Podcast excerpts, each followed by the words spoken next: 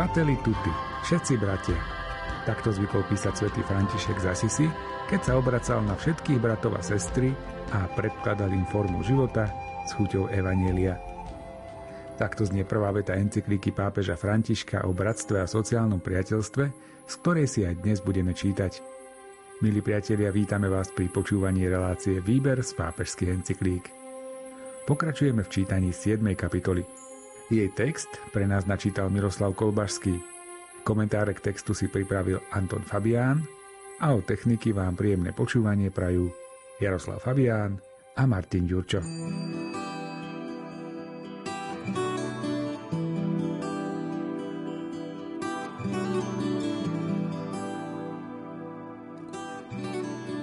Keď boli nespravodlivosti na oboch stranách, treba jasne priznať, že môžu nemať tú istú závažnosť alebo nebyť porovnateľné. Násilie spôsobené zo strany štruktúr a moci štátu nie je na tej istej úrovni ako násilie jednotlivých skupín. V každom prípade nemožno žiadať, aby sa pamätalo len na nespravodlivé utrpenia jednej zo strán. Ako poukázali biskupy Chorvátska, Voči každej obeti máme povinnosť toho istého rešpektu. Nemôžu tu byť etnické, náboženské, národnostné alebo politické rozdiely.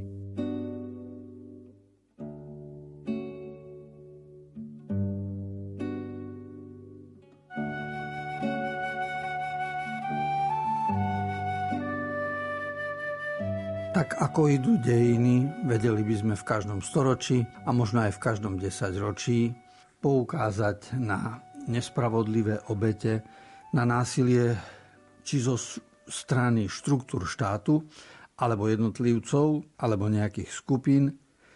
A my sme boli toho svetkami či cez druhú svetovú vojnu, keď išlo o prenasledovanie Židov, alebo potom v 50. rokoch, kedy komunistická strana Československa prenasledovala či církev, či robila reformy proti podnikaniu, keď sceľovala pozemky, ubližovala roľníkom, pretože združstevňovala majetky, alebo zoštátňovala podniky. Vo veľkom sa krádlo a, a ubližovalo ľuďom a týchto zločinov je v, v dejinách veľmi veľa. Zachovať sa voči ním nejak zmierlivo, akože s ľahkosťou, to sa, to sa slovami dá vyjadriť ale v skutočnosti ublíženia a zranenia boli veľmi veľké. Preto pápež jasne pomenúva túto problematiku a vidí, že riešenie je oveľa hĺbšie a musí byť oveľa hĺbšie, musí byť v duchovnom postoji, nielen vo, vo formálnom usporiadaní.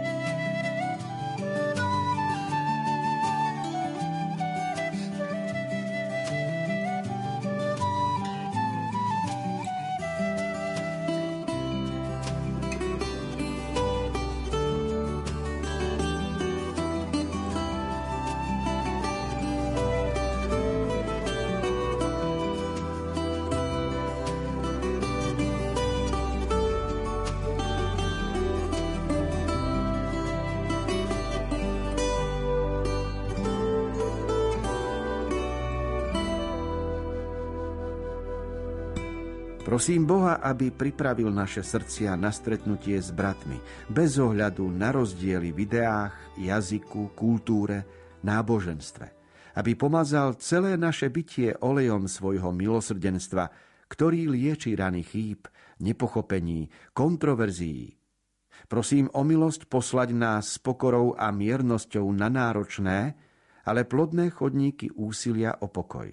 Existujú dve extrémne situácie, ktoré sa môžu dokonca predstavovať ako riešenia v osobitne dramatických okolnostiach, bez postrehnutia toho, že sú to falošné odpovede, čo neriešia problémy, ktoré chcú prekonať. A v konečnom dôsledku neurobia iné, než to, že len pridajú nové faktory deštrukcie do štruktúry národnej a svetovej spoločnosti. Ide o vojnu, a o trest smrti.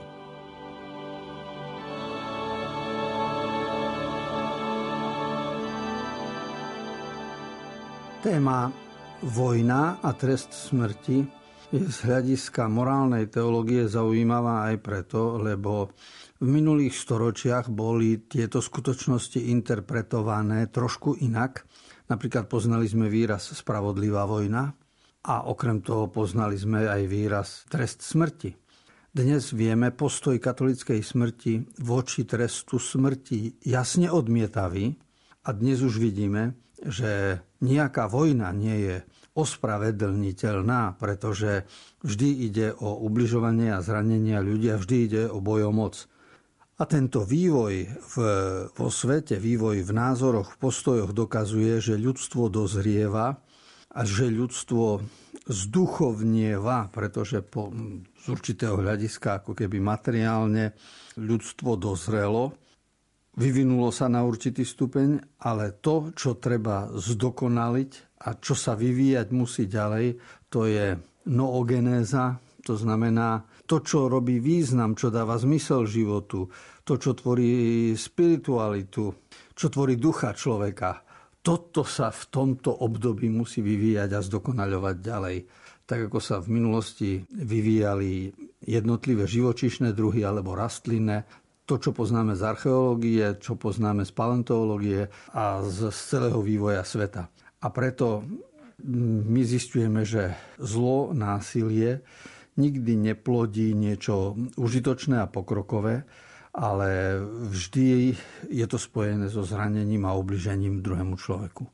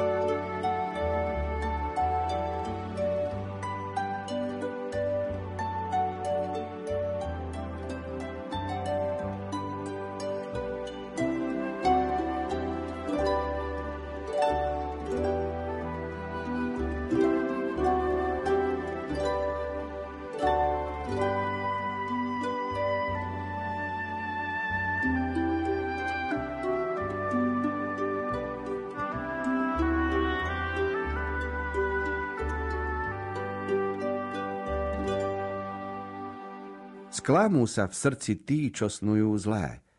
Tí však, čo nahrádzajú pokoj, dožijú sa radosti. Jednako sú ľudia, ktorí hľadajú riešenia vo vojne, ktorá sa často síti kazenosťou vzťahov. hegemónnymi ambíciami, zneužitiami moci, strachom z druhého a rozdielnosťou vnímanou ako prekážka. Vojna nie je prízrak minulosti, ale stala sa konštantnou hrozbou. Svet nachádza čoraz viac ťažkostí v pomalom napredovaní mieru, na ktoré sa podujal a ktoré začínalo prinášať nejaké ovocie.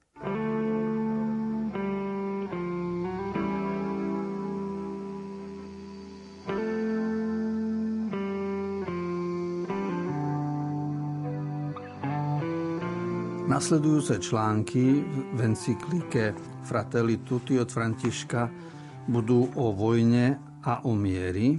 My, ktorí sme už starší, pamätáme si tieto témy po druhej svetovej vojne, pretože vtedy bola studená vojna, vtedy, keď bol ešte v Amerike Kennedy a v Rusku Chruščov, v rokoch 1960, kedy pápeži vydávali encykliky Pacem Interis, pokoj na zemi. A tá téma vojny a mieru sa veľmi, veľmi omieľala a každý ju používal vo svoj prospech. Pravda je taká, že, že vždy téma vojny je, súvisí s, s určitými zvrátenými ambíciami človeka. Súvisí to so strachom z odlišnosti, že by sme mali uznať odlišnosť iného a nebáť sa jej, namiesto toho, že žijeme v strachu, ako keby nás iný zlikvidoval svojou, svojou odlišnosťou. A pápež jasne poznamenáva, že aj dnes vojna nie je len spomienka, nie je to len prízrak minulosti. Je to konštantná hrozba a súvisí to s tým, že v človeku je sebectvo, to sa nedá poprieť a v náboženskom slovníku sa to volá po starom dedičný hriech.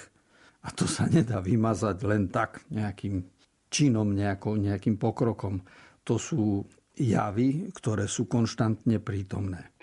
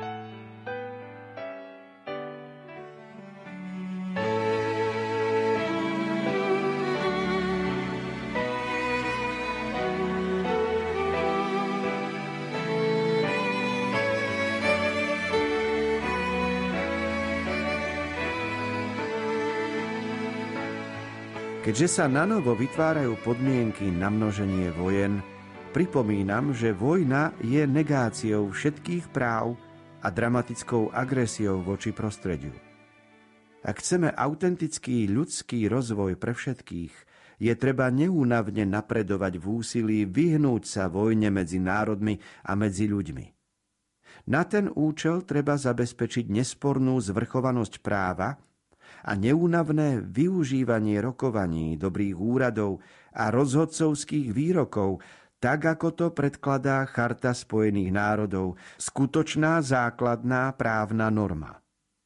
Chcem zdôrazniť, že 75 rokov Spojených národov a prvých 20 rokov tohto tisícročia ukazujú, že plná aplikácia medzinárodných noriem je skutočne účinná a ich nedostatočné plnenie je škodlivé. Charta Spojených národov, rešpektovaná a aplikovaná transparentne a čestne, je povinný základný referenčný bod spravodlivosti a prostriedok mieru. To si však vyžaduje nemaskovať nelegitímne úmysly a neklásť individuálne záujmy jednej krajiny alebo jednej skupiny nad spoločné dobro sveta. Ak sa norma berie ako nástroj, ktorý sa používa, keď nám vyhovuje, a ktorému sa vyhýbame, keď nevyhovuje, odpútavajú sa nekontrolovateľné sily, ktoré vážne poškodzujú spoločnosť najslabších, bratstvo, životné prostredie, kultúrne dobrá, s nenahraditeľnými stratami pre svetové spoločenstvo.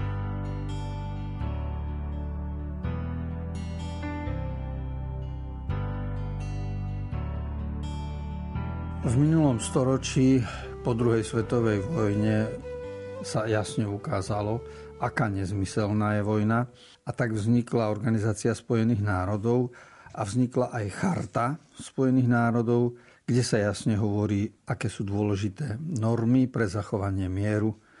A väčšina krajín predsa to aj podpísala, to znamená, že malo by sa ľudstvo podľa toho riadiť. Prešlo už pomaly 80 rokov od vtedy, ako existuje Charta Spojených národov, no a pápež ju pripomína preto, lebo jasne sa ukazuje, že tam, kde bola porušená, vždy to bolo pre ľudstvo škodlivé.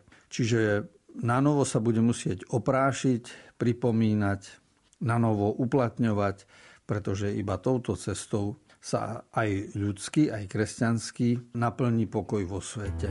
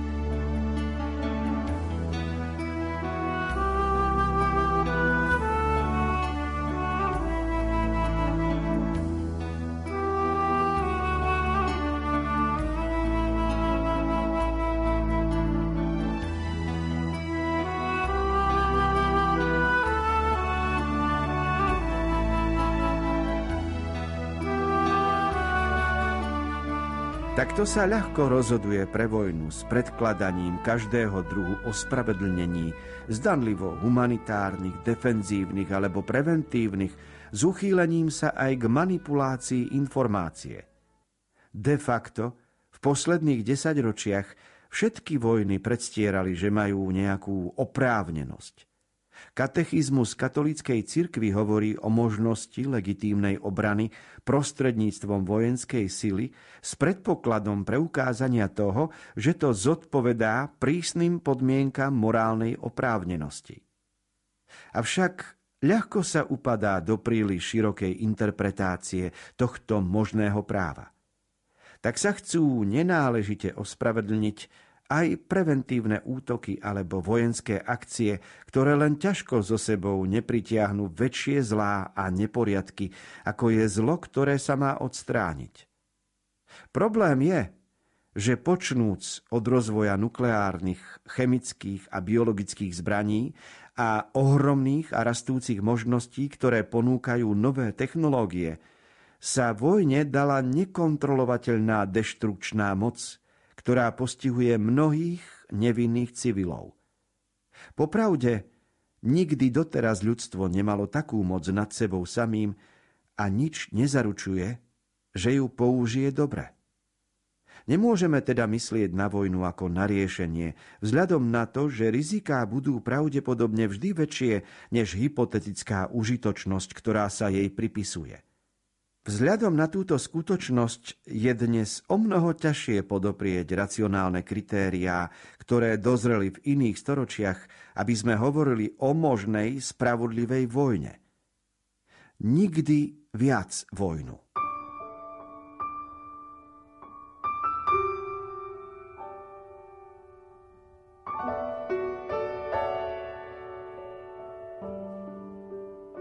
téma oprávnenej vojny, respektíve oprávnenej obrany, nám zaznieva z televíznych novín a zo spravodajstva často.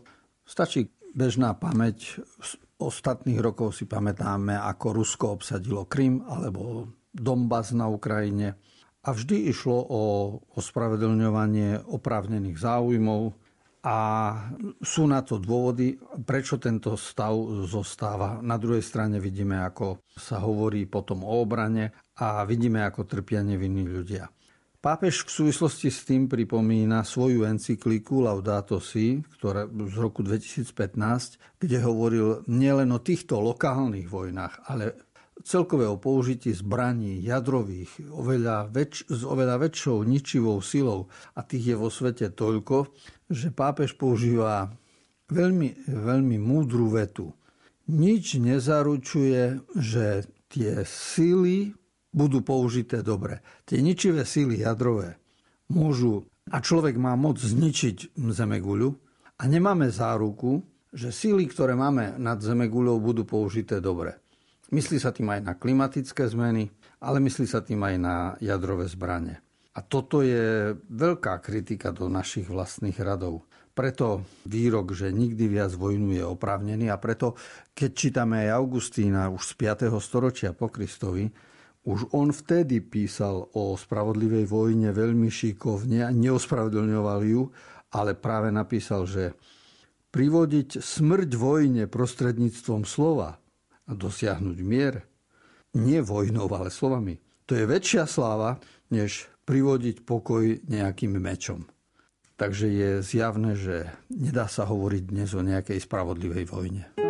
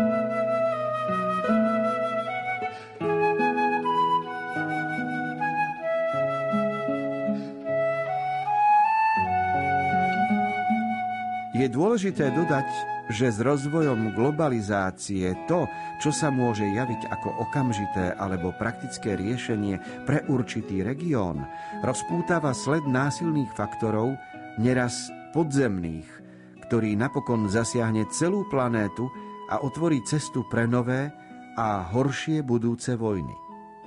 V našom svete už nie sú len kúsky vojny v jednej alebo druhej krajine – ale prežívame rozkúskovanú svetovú vojnu, pretože osudy krajín sú medzi sebou silne prepojené vo svetovom scenári.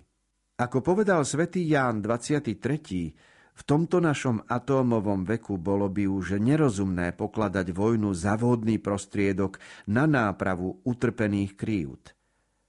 Tvrdil to v období silného medzinárodného napätia a dal tak hlas veľkej túžbe po miery, ktorá sa šírila v časoch studenej vojny. Posilnil presvedčenie, že dôvody mieru sú silnejšie než každý kalkul individuálnych záujmov a každá dôvera vkladaná do použitia zbraní. Avšak príležitosti ponúknuté koncom studenej vojny neboli naplno využité, kvôli nedostatku vízie budúcnosti a zdieľaného presvedčenia o našom spoločnom údele. Naopak, ustúpilo sa hľadaniu individuálnych záujmov bez obťažovania sa univerzálnym spoločným dobrom. Tak sa znovu vytvorila cesta pre podvodný prízrak vojny.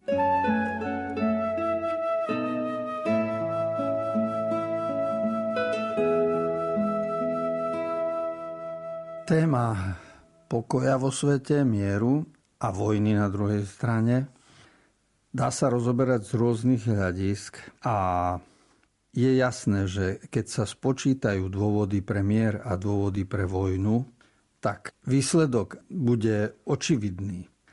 Ale to je to, čomu sa mnohí mocní bránia. A tak to bolo aj v 60. rokoch na konci studenej vojny, pretože vždy zvíťazili súkromné záujmy, biznis záujmy, oproti univerzálnym všeobecným záujmom celého ľudstva. Všeobecné dobro, spoločné dobro nie je natoľko rešpektované, aby zvíťazilo. A preto dôvody mieru a dôvody pre vojnu, ak sa položia vedľa seba, tak je jasné, čo by bolo výsledkom a aká by bola záverečná veta Dôležité je, aby ľudia o tom stále rozprávali, rozmýšľali a aby si nezakrývali tvár pred pravdou. Stretnutie pri relácii Výber z pápežských encyklík sa pre dnešok končí. Čítali sme a komentovali encykliku svätého otca Františka Fratelli Tutti o bratstve a sociálnom priateľstve.